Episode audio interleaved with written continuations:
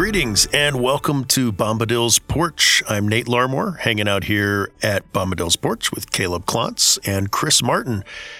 As always, we are three Christian dads trying to recover that lost art of hanging out on the porch, building our camaraderie, our community, and taking some time to enjoy the view of God's Word in this sometimes crazy world. And I think that's a good, a fitting intro for our topic today, a little different than what our, our audience is accustomed to.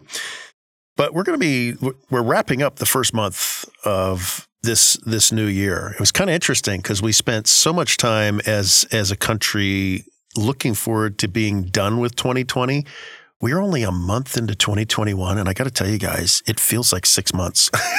it's a crazy, crazy time we're living in. But we don't want to focus on the bad. I think we want to focus on the things that God's been teaching us and, and things particularly of note in our lives. Here we are, just one month into 2021. So, with that, uh, let's let's get down to uh, hearing from you guys. In, one month in, and uh, we have a new president. We have a we have a, a new government. Uh, we have it feels like we have a new media because there's no anger anymore. It's all love, um, and so we've it, that feels new. Uh, COVID's still here, uh, but it but but lockdowns are are being lifted, so that feels a little different at the same time, I got to tell you guys, it feels like everybody in my sphere is just as stressed out as they were in 2020. So, uh, the beauty, though, as we talked about in our last podcast, um, I don't, as Christians, we're not called to live in fear. In fact, we're called to live in Christ, and He shelters us from all these dangers, all these threats, all these uh, frustrating things that are happening in this fallen world of ours. So, I want to find out from you all what are some of the things that uh, that you are already learning, and hopefully, hopefully, some things that are encouraging you here at the end of January 2021. Yeah, I maybe starting at the big picture, and there's some things to talk about later that more just on the personal front, but uh, had the privilege of of hanging out with a, a good friend and brother in Christ uh, today, and he was talking about the world around him, and he's in, in, business, starting businesses, buying businesses, works a lot in that world, a lot of things going on, and, and just talking about how all the stuff happening in the world is affecting that sphere, and and and trying to take that into calculations all the changes that have taken place over the last couple of months and last month in particular have not brought more stability or certainty in, into a lot of a lot of the markets, a lot of what people are trying to understand and predict the future. But he made the observation. He said it seems like right now uh, God is just re- causing everybody to have to reveal what's in their hearts. He just said from from nations um, and and global things all the way on down. Just what what's been on the inside for a long time is now just coming out everywhere and it's on the outside. And i think that's that's a real uh, neat opportunity for us as believers to be a, to be attentive to that. You know we we always understand that it's the forces that work through the human heart that are going to be what shapes the world you know the the strongest competing worldview probably right now to the Christian worldview is a materialistic worldview that says no the the forces that shape the world are systemic. They're they're external. And that we we solve the problems in the world by by shaping the systems. Uh, but we as Christians understand no it's it's the heart of man that shapes the systems ultimately. And so if you have a broken system it's a reflection of broken hearts. And now we're seeing those hearts. And, and uh, that that's been a I think a, a, challenge to us is can how good are we at reading what's right right in front of our noses and and as a nation as a world is in our local contexts I, I'm challenged to say do do I understand what it is that God is letting us see right now and then the impact that that, that may be having on our, our communities and our families and even and even on me my own thinking?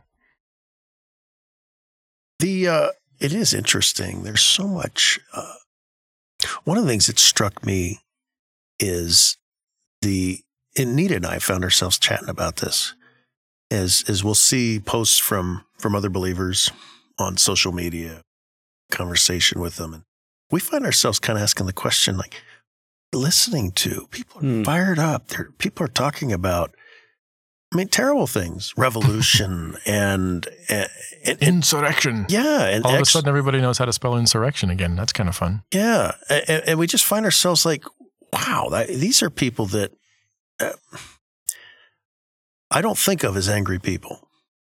They're angry now. And I just kind of, I'm not saying I'm any better than them. I just think as believers, we got to be really cautious about being caught up in the cynicism. Yeah. Uh, mm-hmm. that is that is really the national pastime. Um, you know, this business of critical theory. I mean, that is just an it, it's a philosophical view on the world. It's a really mm-hmm. cynical view.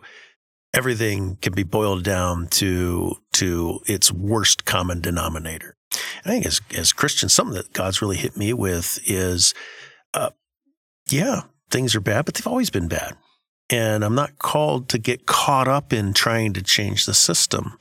Um, at least that's not my driving priority. It's it's to point people back to the Lord and back to their need for Him. While I was uh, big event, and you guys are familiar with it. Maybe our, our, listeners aren't. My my dad, at a relatively young age, seventy one, fell into very bad health in the last few months, and uh, mm-hmm. was actually very healthy up until the point that he wasn't. And um, a lot of you, thank you for praying with us and uh, uh, for him. He's he went home to be with the Lord about two and a half weeks ago, and so last Thursday uh, we flew out to his funeral service out in the southeastern corner of Iowa there. And what what kind of interested me was as I was seeing extended family or people that knew dad when he was uh, a new Christian back in his early 20s one of the questions that people routinely asked me was, you're from Washington, right? How do you put up with all those liberals out there? it's kind of an interesting question to ask.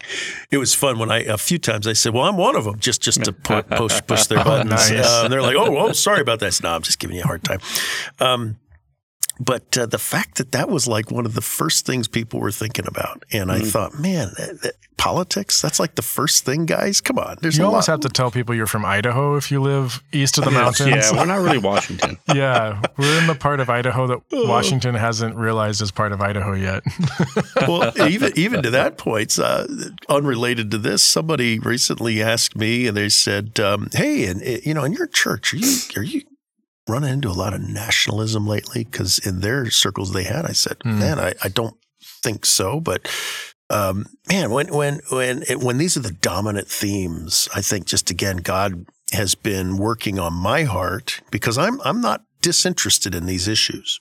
Fact is, I'm probably too interested in them because I find myself when I, you know I'm mm-hmm. browsing, I want to browse to certain sites to see what their take is. It's research for Bombadil's porch. Mm-hmm. That's right. Very that's important. Right. Um, important. you know, it, it has a role, but I I think um, uh, God's just been calling me. Make hmm. sure mm. it's not too important. Uh, make sure I'm not allowing it to become an idol in my life, and so that's an area that um, that God's been working on me on actually kind of ties into that whole Bombadil thing. Tom, Tom mm. Bombadil, uh, yes. he wasn't too worked up about what was going on. He wasn't oblivious to it. Um, fictional character, of course, but um, but it, he didn't. It doesn't seem to allow it to have dominated him. And so that's that's an area God's been working on. And if you're confused, see season two, episode one. that's right. You're like, what's a Bombadil? yeah, yeah. Yes. Yeah. Well said. Yeah. I mean, I think for me this year, just uh, you know, realizing with everyone else that 2021 would be no no different than 2020 part two. No, I, I, didn't have the high hopes that uh, that suddenly we'd everything would be better, everything would be fixed. You know, and as Christians, obviously, there's a lot of things that aren't fixed in the world. Um, we could have a pessimistic view, um, but uh, I've been reading. You know, starting over with a Bible Bible reading, New Year. So I've been reading through and in Genesis and looking at the story of, of Joseph mm. and how you know how that how that works together for good. Um, you know, and uh, it's just yeah, I God God's in, in control. Just a good reminder that you know sometimes things for Christians look bleak and, and you know similar to you guys, I've heard a lot of people, you know, even even in in, in Spokane, even Christians going, you know, oh, what's going to happen? You know, everything's going to fall apart and get all your money out and hide it under a mattress and you know, or whatever, whatever it might be. And, and yeah, there may be some crazy times coming, but, but what changes for the believer uh, in that, uh, other than, I mean, yeah, we want to continue to be good stewards. We want to continue to um, you know, to to make wise decisions. We want to continue to push for the things that are right, uh, even when we see the world going the opposite direction. But but ultimately, what that's what we should be doing always, right? so, so, so what really changes? It's not like the the world system just suddenly got shaken. You know, Trump was not our savior. Um, you Wait, know? Uh, Jesus, Jesus is. You know, Jesus is king. That's right. Um, so yeah, just uh, I think that's what what I've just really been thinking a lot about is you know how do we go. We set a foundation of of that trust, you know, in January of this year, so that come, you know, October or November, you know, you're still. I mean, for myself, I'm still going. You know, God, whatever whatever has come or whatever is right around the corner, you know, our trust is in you, and uh, and and you you're in control. I shouldn't shouldn't worry about it. But As you were talking, Caleb, what came to mind, a familiar passage to anybody uh, who's been in church circles for a while, is Matthew chapter 6. And of course, this is this, a portion of the Sermon on the Mount, Jesus preaching here. And he says, Therefore, I say to you, do not worry about your life, what you will eat or what you will drink, or about your body, what you will put on. Is, let, is not life more than food and the body more than clothing?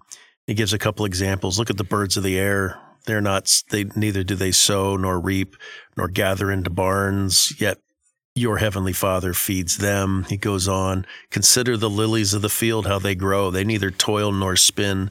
And yet I say to you that even Solomon in all his glory was not arrayed, arrayed like one of these. And then it gets down to the crux of the matter. Therefore, don't worry, saying, What shall we eat? What shall we drink? Or what shall we wear? For after all these things the Gentiles seek. For your heavenly Father knows that you need all these things. Now, this is the part, this is a verse, I, I don't know how many, probably thousands of times I've read this Hmm. since coming to know the Lord as a youngster. But it's verse 33. But seek first the kingdom of God and his righteousness, and all these things, these other things, shall be added to you. And it's one of the liberating, I think, aspects of Christianity. When God saved us, he took on responsibility, the care and feeding stuff. Uh, and we took on a new responsibility seek first his kingdom and his righteousness. And I think uh, if there is if there is anything that the devil has done a good job of in this spiritual war, his rebellion against the Almighty, the great I am, I think it's been to get a lot of us worked up about a lot of things. And I guess the modern day, some people might say, well, uh, Nate, I, I don't worry about what I'm going to eat. I don't worry about clothes. Uh, obviously, that's not all he's talking about. Jesus said the modern day equivalent might be worried about what my 401k is going to do. And for some people, that's more valid. I mean, if you're planning on retirement, a valid worry, but he's saying don't worry about it. Uh, others might say, I'm worried about um, my, my mortgage. A valid worry. Not saying that these things aren't important. Um, groceries on the table for some people, that is a valid worry these days. But God has taken on those responsibilities and he's called us to a new responsibility, which is to seek first his kingdom and his righteousness, which means being responsible, being hardworking, uh, being being salt and light for him in this in this dark world. But I, I, I just that that came to mind, and uh, as you were talking about that, because I, I this is part of being kingdom minded people, and uh, part of being uh, godly men is is not not getting our kids I, kids worked up about some of this. I got to say, guys, I, I was in youth group a few weeks ago. I think it was a few weeks ago, and one of our young people there in the middle school um, was so worked up about politics. And I thought, not demeaning the person, but I'm just thinking, why are you worried about this? Um, and in, in turn, the same person later in the conversation, we were talking about the gospel, and the same kid couldn't even tell us what the gospel was in a clear way, you know, like stumbled through it. I'm not trying to critique the, the young person, but man, it left me burdened afterwards. Even later that night, as I went to sleep, I thought, not that anyone's doing anything wrong. I'm not trying to judge. I can't. I don't. I, I don't have any insight into the fa- and into the family life. But I thought, wow. Hmm. When it came to something like politics, not only was it eloquent, it was angry. hmm And when it came to something as glorious as the gospel, it was anything but in, but eloquent, and it was clunky, and almost to the point where I felt, man, maybe I need to pull them aside and share the gospel with them. you Mm. know, so I share that not to demean anybody, but I think my as as as as kingdom men here sitting here, and true kingdom men, not some Hollywood. I think wasn't there a movie called Kingdom Men? I don't remember. I might be off on that, but Probably. probably. Yeah, it wasn't like God's. I'm pretty sure it wasn't God's kingdom they were interested in. But as kingdom men, man, let's let's uh, let's lead our another lesson here in a month in is if we're relying on the powers of mankind to solve problems, forget about it. It's never worked. But if we're if we're walking in the Spirit and we're seeking first His kingdom, God's kingdom, and His righteousness, boy, what a what a great example we can lead. Uh, for our families. So, uh, uh, hopefully, Absolutely. hopefully that didn't come across darker or or critical. I didn't mean it that way, but I, I, I think if anything, um, the status quo is dark and critical these days. Mhm. And boy, let's not get caught up in that. We serve a risen Savior who wins. Uh, that's another thing comes to mind too. You know, uh, Caleb, I'm always about lyrics. I don't. There's something powerful about lyrics, but um, there was a MercyMe album, Hmm. Maybe their last one, and they've got a song three quarters of the way down through the list called. Uh, I think Wait, it's you called. listen to albums all the way through the list? Oh yeah. Wow. Uh, well, because there's a story, right? It's the artistry of an album, right? Well, at least good artists, right? Yes. oh, that's um, right. They used to release albums, didn't they? Yeah, right. Yeah. yeah. That was a thing. Is it is it called We Win? I'd, That's- I'd have to look it up. Yeah. it- I don't when you listen to it, it sounds like a stadium anthem. And, Nice. and there's this build to it. You know, it's almost like something you might hear in English Prem League, right? and of, but of course, they're not talking football. Sorry, soccer. Um, they're talking about life, and there's Gotcha. and this thing crescendos into this chorus about yep, there's all these issues, there's all these things, but don't forget Hmm. we win and they just go into it right and you could you can imagine this whole stadium yelling we win and as believers we do win uh, not because of who we are or what Mhm. we've done but because of who he is and Yeah. what he has already done and all these things we overwhelmingly conquer through him. Yeah. Mm. We just went over that in Romans 8 with our high schoolers Mm. last night. Uh, it's a great reminder. And I, I do share um, your concern for how we're communicating these things to our children. Mhm. And I've seen this increasingly just even in the larger culture uh, in in Twitter uh, posts and, and and Facebook posts and in the media. You know, even my seven year old child, my four year old child, my eight year old child, or whatever, was just telling me the other day in tears, you know, that this extremely specific political policy or decision or poli- know, whatever it is is going to kill me someday, you know, and Mhm. If you know our children shouldn't have to grow up in this world. And i'm like i agree. So what in the world are you telling your kids? Like yeah. there, there is nothing in that statement that a, a seven year old kid is going to go huh. I'll bet you that thing's going to kill me. You know this is this is a some social issue right? Right. This is a catechism right mm. Hmm. this will kill you. They are bad. You should be angry or at least very sad right? That i mean we're just we're inculcating these things into our children and then they're parroting them back and then we're using that as justification for our own overreactions again. And what ha- what have we become you know? And Mhm. it's the job of for us as parents to look at a world that is full of scary things and sad things and unknown things and all of this and then to say what does that mean in the context of a god who has already predetermined the ending Mm. and then it is the distillation of that thought process that we are to present to our children and and that there's so many opportunities to do that you know even this week we had our our dearly beloved gerbil very cleverly named gray for reasons that uh, you can't Or even obvious. imagine okay oh sorry he yes. wasn't gray then no, he actually was. Yes, he was gray. She was gray. Um, yes, so she went to the great um, gerbil wheel in the sky. Uh, but yeah, we had a gerbil die, you know, and I've got some sad children gathered around this little cage with this little lifeless rodent in full rigor mortis. For our And- listeners, by the way, Chris just like in, interpreted the, the body, the the I don't even know how to describe it, but it was quite graphic. I- Yeah. Yeah. one arm straight out left, another twisted. yeah, and you know, you know, it was dead, and death Mhm. isn't death isn't pretty. Um, and uh, kids are you know asking, why do we live in a world where things die and this is so sad and it's so broken? and we have an opportunity then as as parents, we can either say, uh, let's go get a lollipop, right? You know, distract, pretend like the darkness doesn't Mhm. exist, or channel and validate their their emotional reaction. I'm just so sorry, you're so sad, and, and just feed it and teach Mhm. them that when these things happen, the right response is to freak out, Hmm. or apply truth and show them how to understand why it's sad. Why why would we be sad that a gerbil dies? Why care? You know, it was one of the Mhm. questions I asked him right at the beginning is why do you care that our gerbil died? Because I like the gerbil. Why do you like gerbils? And beginning to realize why we should care for living Mhm. things, why we should love the world that's around us, and why it does hurt when those things succumb to the curse and and then take that to the gospel. And, and you we can calibrate our children in- this world. And I think 2021 is going to be a fantastic opportunity for us to do that with our children. Again, as I mentioned earlier, because I think it's a world where so much is now on the surface. What's been in the hearts of men or what's been hidden in the corners.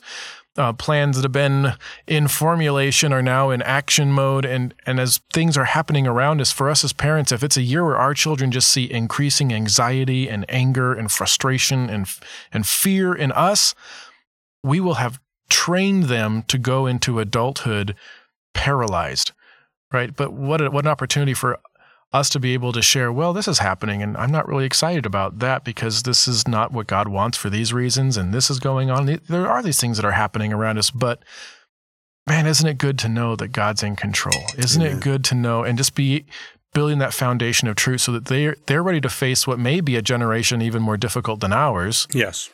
With a faith that can withstand any storm because it's anchored to the rock that will not change. hmm It's funny you mentioned rock. I just turned over here to Matthew chapter seven. And I thought we were going to talk about another rock song. Coming, coming. Oh, Uh, okay. Jesus says, uh, I, "I will liken him. You know, whoever hears these sayings of mine and does them, I will liken him to a wise man who built his house on the rock."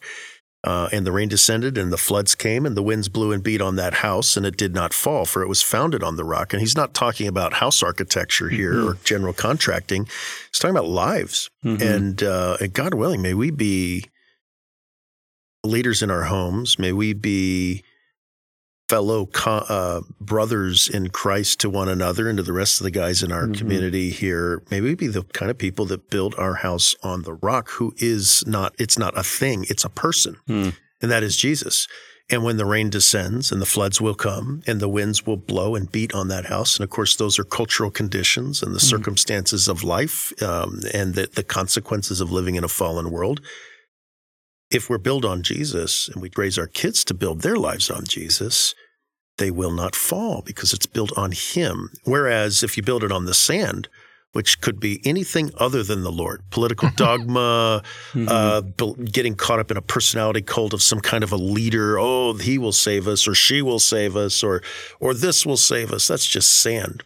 And when all those same conditions come, the rain descends, the flood came, and the winds blew and beat on that house. Jesus said it fell, and not only did it fall, great was its fall. right. Um, so I, I- you mentioned the rock there, but there's some great segues into rock music. Uh, would love to chat about that, but but this one seemed a, a little more important.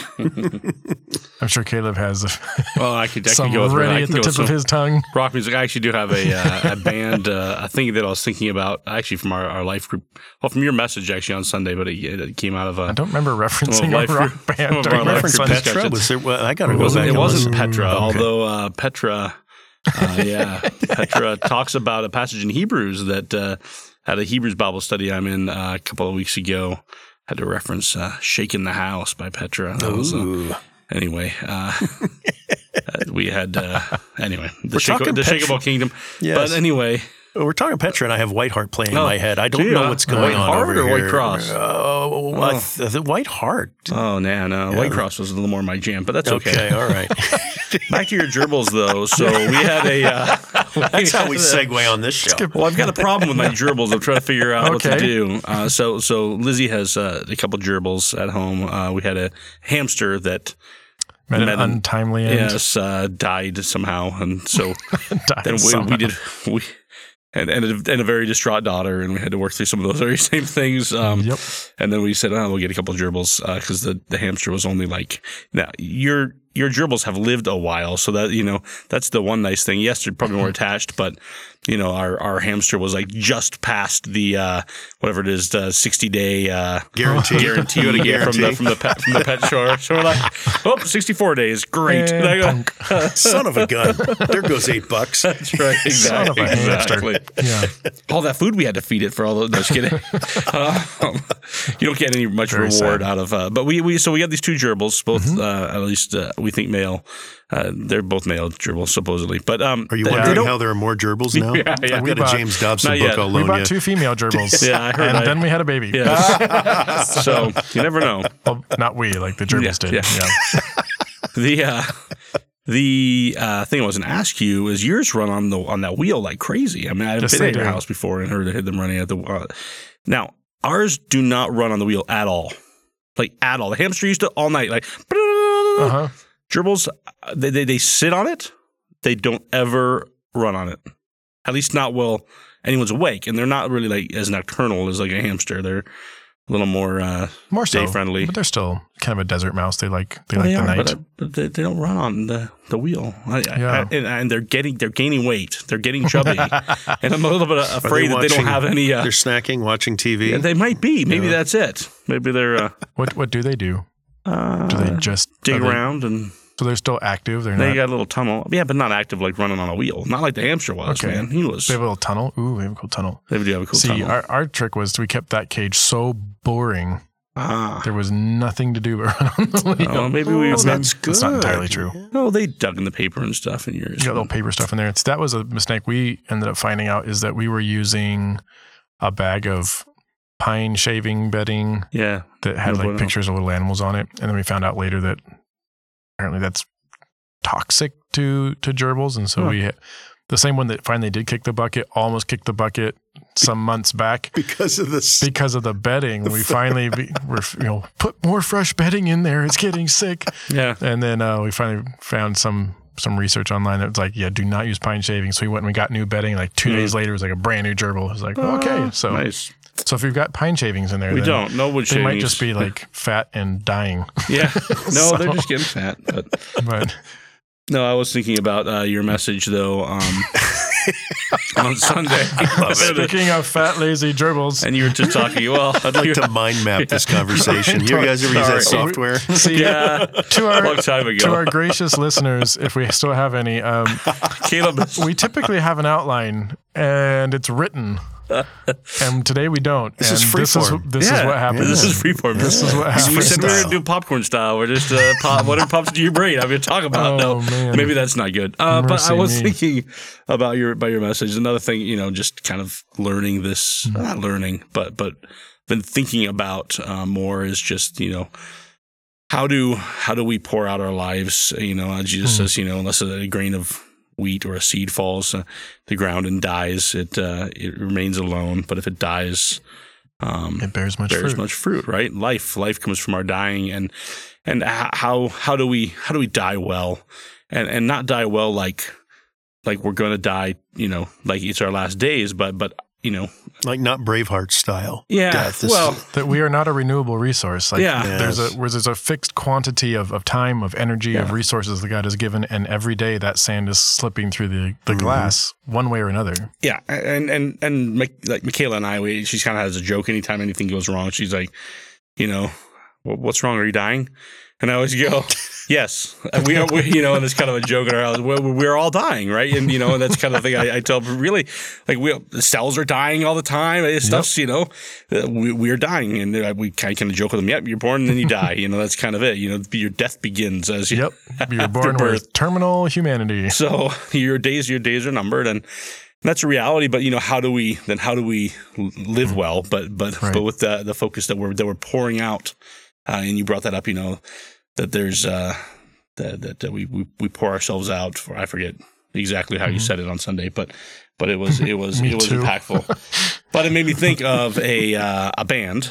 So this is we're coming back full circle that I was Is thinking that about. you were humming during my message? yeah, yeah. His head was bobbing. You not wondered why. Yeah. yeah. There, there was a band in the Spokane area. Uh, you would have not been here yet, uh, nor would you have been here yet, but uh, called the Champion Bird Watchers.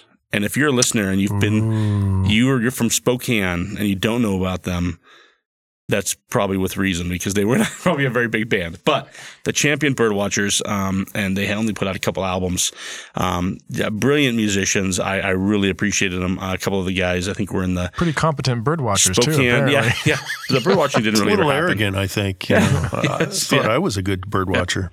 But they, uh, uh, Christian band, but they had a, a song, they had an album called uh, "The Inconsolable Longing," and uh, and in it, uh, like for the song, it's basically ba- they were good kind of storytellers from the beginning to the end, but it was uh, named after the uh, what the four Galilean moons of uh, uh, is it Jupiter that has all the moons?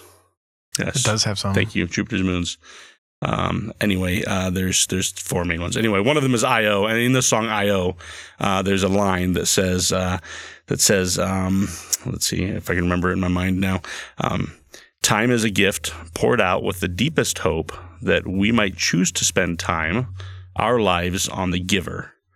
Oh, And I just thought, you know, that's just a great, a great line. Um, and then they talk a little bit later about how, um, you know, it's slightly later in that quote, but, uh, but talking about how, um, you know, I've had fleeting glimpses of uncertainty. Like I don't know a lot everything, but one thing I do know, or one, this is my one certainty that time is a gift that I, gift I owe.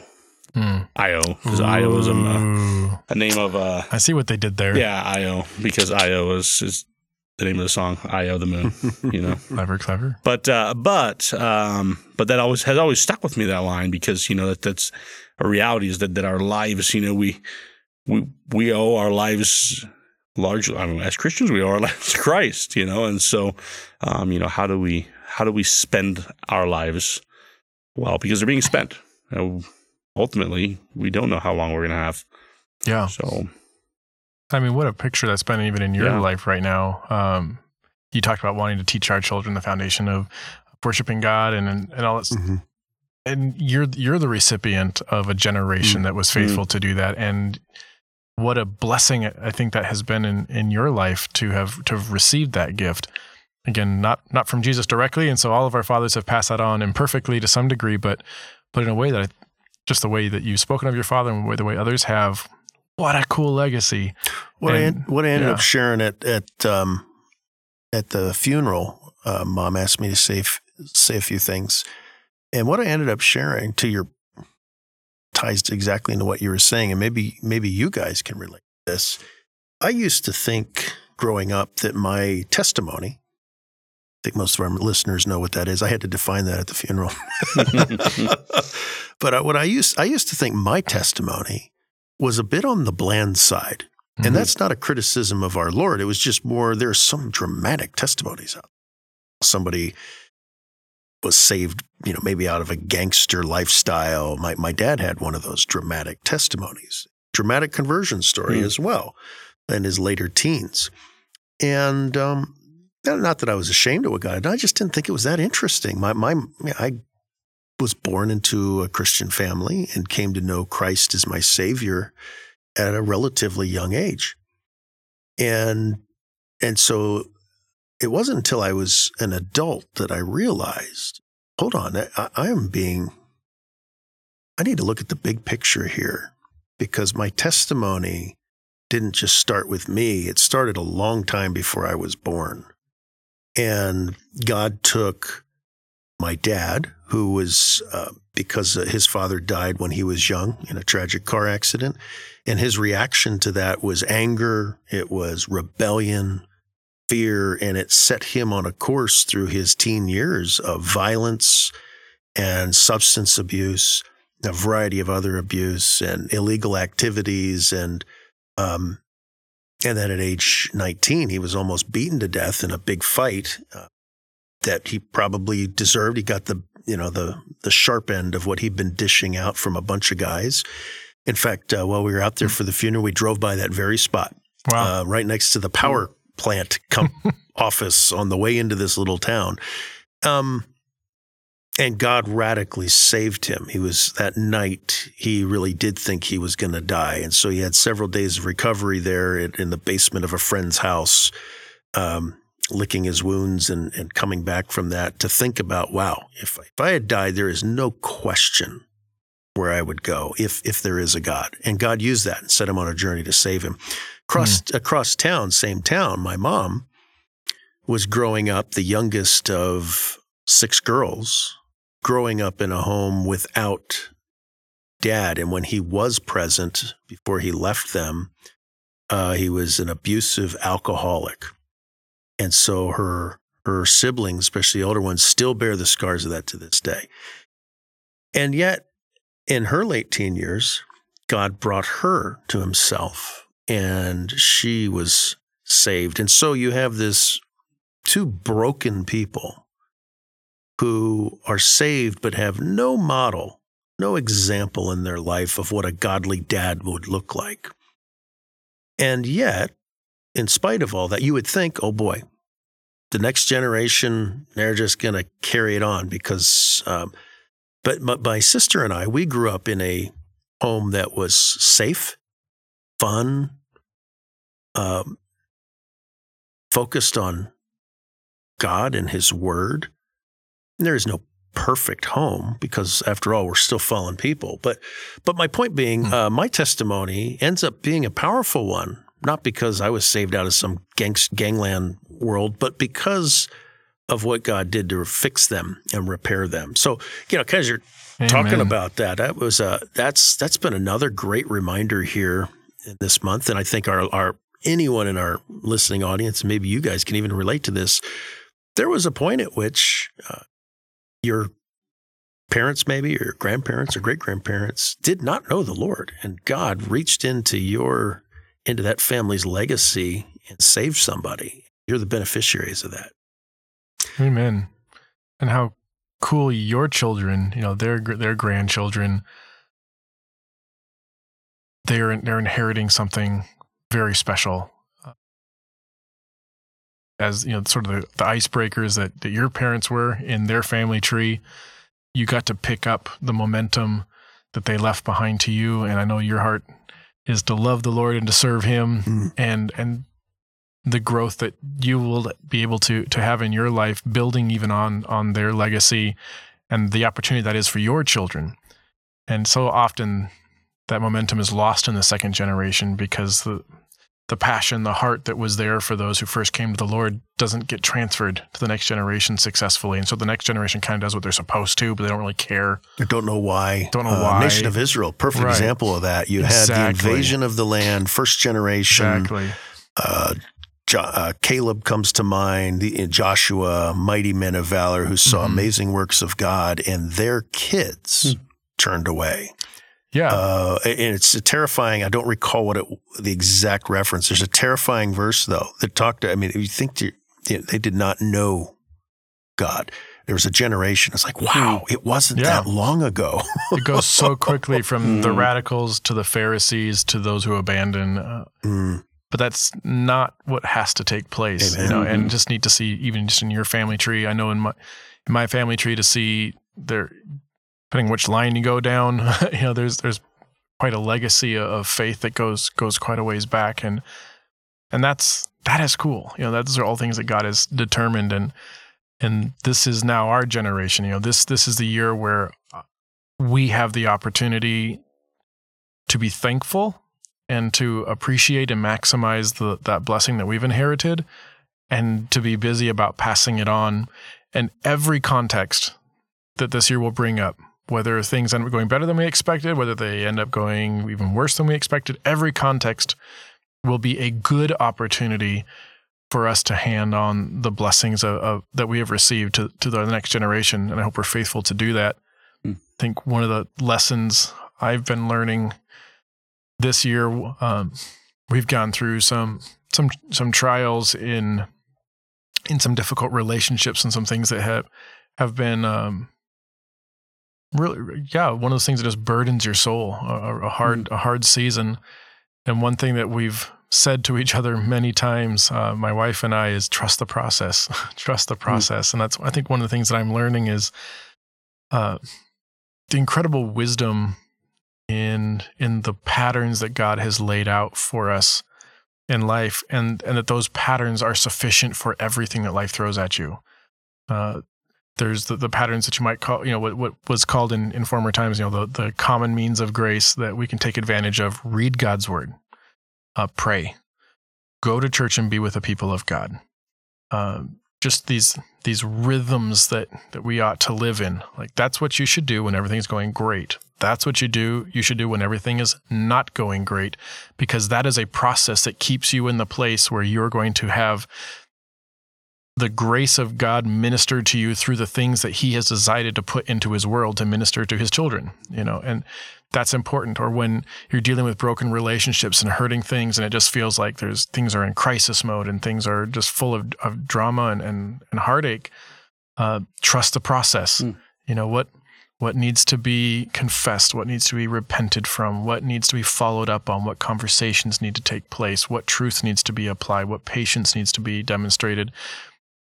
Trust the process because uh, that's what God will bless, you know. And if He's in control, we don't need to innovate on the process because I've mm. got a better idea to fix this thing that I feel is outside of my control. Trust the process, and I think 2021 will be a year that tests a lot of our conviction potentially to the process. You know, what are those patterns that we are developing in ourselves and our children, uh, encouraging one another with when the little things come up? Uh, and are we doing the little things well? Because that's the exact same process we'll need to use when the crisis comes. And we want to have that be a habit, uh, habituated. And so, yeah, for me, I think already that's just a phrase that's getting burned into my brain is hmm. trust the process. Hmm. You know, um, part of that process uh, that's near and dear to my heart, and you're like, oh boy, here he goes. Um, I was thinking too, um, the relationships we build are really, really important. Something God's been teaching me of don't just tell people you're praying for them and don't just pray for them. Go be part of their life. I think that's something that's a, important lesson for me here in the in the first month of 2021. Uh, it's it's tough enough being a prayer warrior, but I think too, um, I don't want to just pray for people. I want to. I think God's called me to go be a part of their life in some way. Uh, what comes to mind is an old um, name drop, uh, Howard Hendricks uh, sermon I heard somewhere along the way. And uh, and some of the, some of our listeners are like, oh boy, Nate always talks about this, even over coffees or whatnot. But um, I think it's so important for us. He uh, Howard said, every man. I'm going to talk to the guys here specifically, not to exclude anyone. Is that Caleb and I then. yeah. Well, you know, I don't. The, the, only the only real feedback we get from our listeners right. are from all the ladies out there, right? it's like, are any guys no. listening? I don't know. Oh no. Um, guys are pretty pretty pretty lousy at following up. So you know, maybe we can be a good example. But what Howard said was, every man needs a Paul. Every man needs a Barnabas, and every man needs a Timothy. And I and, and the thing is, you can't just invent a Paul in your life. And by the way, for those of you listening who haven't heard this, what he meant, what in his is in his message as he expounded on this, he's like, every man needs a Paul, somebody who is a little older in the faith, maybe not even older chronologically, but has a little more of life's experience under their belt with particular focus on their walk with the Lord. And somebody who can can maybe you don't call them a mentor, but they fill that role in your life. They fill that need in your life because all of us need this. Mm-hmm. And um, and a lot of their wisdom comes from the ways they've messed up because that's the best lessons learned. Um, and I say that because there's a number of you guys out there that are potential Pauls. I was just sitting, um, family came out to the funeral, and I sat with a guy, um, one of my groomsmen, and, uh, and, by the way, I didn't have groomsmen that were my age because I, uh, I, for whatever reason, it was important to me that my groomsmen be, be guys that had a real strong impact on my life. So they're all my dad's age. Um, so he sat there, and we haven't had a lot of interaction on, over the years because we live on separate coasts. But I was sharing this with him, and I said, you know, my experience, a lot of reason, a lot of guys that could be potential Pauls, guys that I would want to be a Paul in my life, are hesitant. They don't seem interested but when you get down to it, a lot of them, there's reasons. They're tired. They feel like they don't have time, or they, what I think you do, they feel unworthy. And um, reality is, if you feel unworthy, you're probably a good candidate to be a good Paul in someone's life. because mm-hmm. you've got a good set now. Don't don't live in that. But um, your lessons learned are something that that younger guys in the Lord need. So every man needs a Paul, every man needs a Barnabas, and that's your that's your peers. I kind of look at you guys this way, giving myself the benefit. I think I've got a few years on you, but um, um, every guy needs a, a Barnabas, and that's a brother in the Lord who sees through your baloney. It's a brother in the Lord who knows when you when he asks you how you doing and you said fine, knows that you're lying, not because you're a liar, but because you don't want to get into it, or just out of habit. We always say fine when things are not fine. Mm-hmm. And he's mm-hmm. the guy that that because he loves you will correctly and politely and, and lovingly call you out and and and and not just and not be that guy that says, you need to get your act together and then disappears, but he'll help you do it. So every man needs a Barnabas and every man needs a Timothy.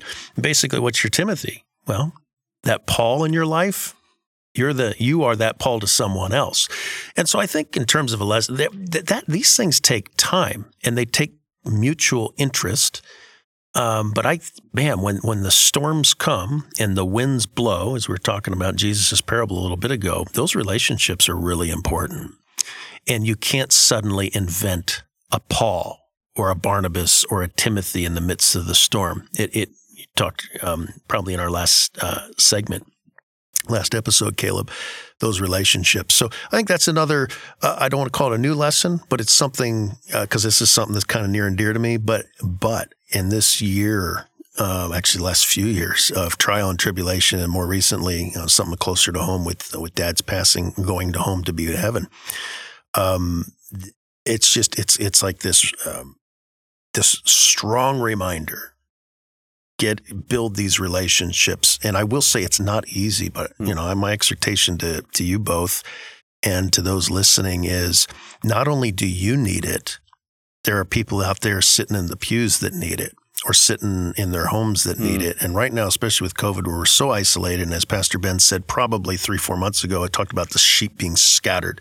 That is a reality. Mm. And it's not a reality we have to accept. I think it's just a reality we need to try that much harder. So I, I have sermonized too long on this point. Uh, so with that, I'll, I'll, I'll, wrap up. But that's another big lesson mm-hmm. just in the first month of, mm-hmm. of this year that God's hit me with. Amen. Mm. And know one other lesson that has been on my mind um, that has come up in some of the, the interactions of this first month is that um, relationships are always going to be risky and messy. And just really anything you do is going to be risky and messy. Messy. Uh, and a word that has come up in a lot of times is the word trust. But can you trust this person? Can you trust this situation? Can you trust stance or whatever it is? I think it's incredibly freeing to come to the realization that no, you can't. Right? You can't trust anybody because there's no person unaffected by sin. And there's no situation or circumstance unaffected by sin. And so, absolute trust for anything or anyone in a fallen world this side of glory is foolishness. But you can trust God absolutely, implicitly. And trusting God then gives us what we need to go face risky situations and circumstances and to do things that we know may get messy. I think that's that's been an encouragement to me is don't don't be scared to do stuff that's risky to have relationships that are risky to to be involved in circumstances that are risky as long as you're convinced that that's what God wants you to do. And by convinced, I mean not that you've heard a voice in your head that tells you to do it. I mean, having looked at the revealed will of God in His Word and having sought wise counsel, He's as He calls us to do, and applying biblical principles and all all the things that God says do. Uh, if you're convinced, you know what, this is something that I should be invested in or something I should pursue, and I could get hurt by it because it's risky, but that's okay because I trust the God who's in control of all these things, and I'm anticipating that He will intentionally put me into situations that will be messy and will be difficult and sometimes will even be painful, but that He will do that for my good. And so that, yeah, that that's something I've just been thinking about this year. Um, we've, I think, sometimes idolized trust in our relationships, and we've, you know, we can't have a relationship unless we trust each other, or we can't do this unless we can trust the situation. And I think that's not a helpful category in many cases. Hmm. Uh, I think it's much more helpful to say, do we trust God? And trusting God, then, do we think we should do this thing? And if the answer is yes, then we do it. Then if it becomes a wild adventure, that's okay. You hmm. know, that doesn't mean we did it wrong. It means that's the kind of God we serve who sometimes sends us on wild adventures that he will not abandon us in, but he will go along with us in. Uh, so yeah, mm. as we especially start 2021, I know a lot of folks um, are hurting because they can't trust Trump to save them anymore. you know, or mm. I mean, just whatever it is. There's mm-hmm. just all these things that we find in our culture that we try to trust. Okay, because this thing is still in place, still feel okay. Uh, and then be, if they, their political candidate doesn't win, if if their job situation doesn't pan out, if um, stuff comes up in their marriage they didn't know was there, and now all of a sudden I can't trust you, I can't trust this, I can't trust that, and they start floundering, mm. right? And the the life preserver is still around your waist, you know? Hmm. mm-hmm. um, but but we're acting like we're drowning uh, because we're, we were trying to trust in something else. Mm. And so, yeah, I, I've just been challenged by that this year is trust God, trust God only. And that doesn't mean then you live with this pessimistic cynicism towards everybody else. It actually fuels your willingness to engage with people with sincerity and vulnerability because you trust God. Mm. Mm. Amen. Amen. Amen. Amen. Was God teaching you anything else, Caleb? Teach me lots of things. Fantastic. That's a good note to end on. hope yes, I agree, and I hope it teaches Do you me want more. to mention any? I mean, I mentioned a couple already. Yes, I think we're good. Cool. we're good. Well, I don't know what do we have for time, but probably yeah. time to wrap we're, it up. We're, we're, about that time. I just wanted to make right. sure that. Yeah. Uh, Thank you. I appreciate that. Nate had a great point, and then I waxed on for. Yeah. I didn't want you to feel left out. I don't feel left out. Well, that's I fantastic. Feel, I feel fortunate to sit in this room and listen to you guys. Amen. Some great things so to learn. say we all. I like your point about trust. By the way, um, what what struck me about that is not only trusting the Lord uh, but an extension of trust is when you when you do get when you do get to know one another. Uh, uh, I'm pointing at you guys. You're going to think, well, man, what's he trying to say? Um, no, it, I think I see where you're going with this. we're all jacked up people, right? and yes. and and some sometimes I, I I I none of us are immune to this. Certainly, no congregation is immune to this. Uh, you get into a, a, mode of okay, I'm jacked up. Um, but you put on your best face, right? Your Instagram version of you. Sure. Is Instagram Sunday still morning. a thing? The Sunday morning Instagram I think version. it's still a thing. And and um and the reality is, as you get to know people, it, this shouldn't make you cynical. It should encourage you. Everybody's jacked up. Uh, everybody is is fractured in some way. Some parts of us are broken and whatnot. Um, and so, so as you get to know people, and especially in uh, you know in, in community, our church community, is you, people are going to say things or do things that might even rub you the wrong way, but give them, in terms of hmm. trust, mm. give them the benefit of mm-hmm. the doubt. I think that give people the benefit of the doubt is such a big deal. Um, these days, especially as cancel culture becomes mm. just this right. prevalent mm. mindset. It's kind of like someone messes up. Nuh-uh, I'm out. They they they missed. You know, they mm-hmm. said something wrong. They offended me, or whatever. I, just give people the benefit of the doubt. And that's kind of an extension of that trust theme, especially with other believers. Um, none of us is saint. Saints don't exist. I mean, uh, in the sense that they're perfect people. That does not exist other than Jesus himself. Um, and so I just think, you know, a measure of grace as we interact with, with each other and our listeners, you interact with, with, um, your brothers and sisters in Christ, a measure of grace. Mm-hmm. uh, people aren't, and, and, and by sometimes I don't know about you guys, but with the kids, mm-hmm. they, they have this, they automatically assume ill intent from their brothers and sisters. Mm-hmm. now, sometimes they would be exactly right, right? Yes. but there are other times where, like, you know, no, he bumped into me because, and no, he bumped into you just because he bumped into you.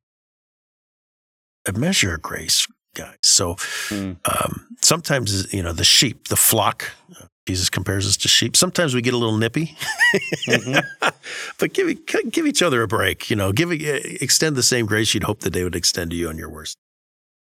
Amen.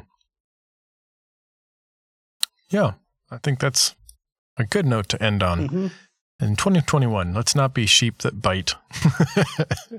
but a lot going on in our world. I'm thankful, uh, and, and I mean that not just globally, but just the spheres that we're we're living in. And I know for our listeners, uh, the stories we're telling can be repeated ad infinitum. You know, just God's teaching everybody something. This is a story in progress.